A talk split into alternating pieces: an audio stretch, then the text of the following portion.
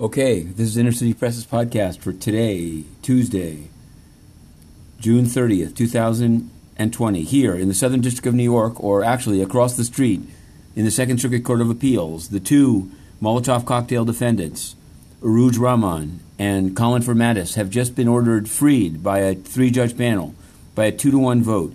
The majority opinion says that EDNY Judge Brodie did not err in releasing them, that the conditions are sufficient to prevent future law uh, law breaking, as they, as they put it. Quote, both defendants had engaged in responsible careers and are dedicated in caring for their families.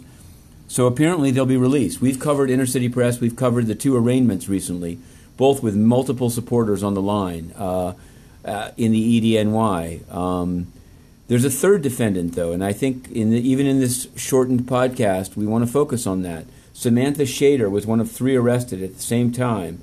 She was never released. She didn't actually seek bail. She seems to have some prior record, although that seems to.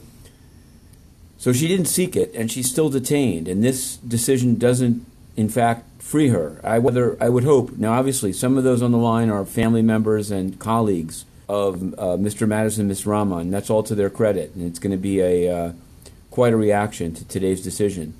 But uh, how this will impact the summator, I'm not sure. Her arraignment was pushed back till July 17th.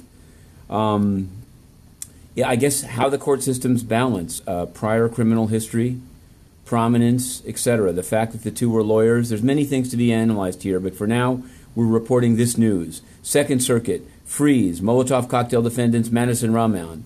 Watch this space, Inner City Press.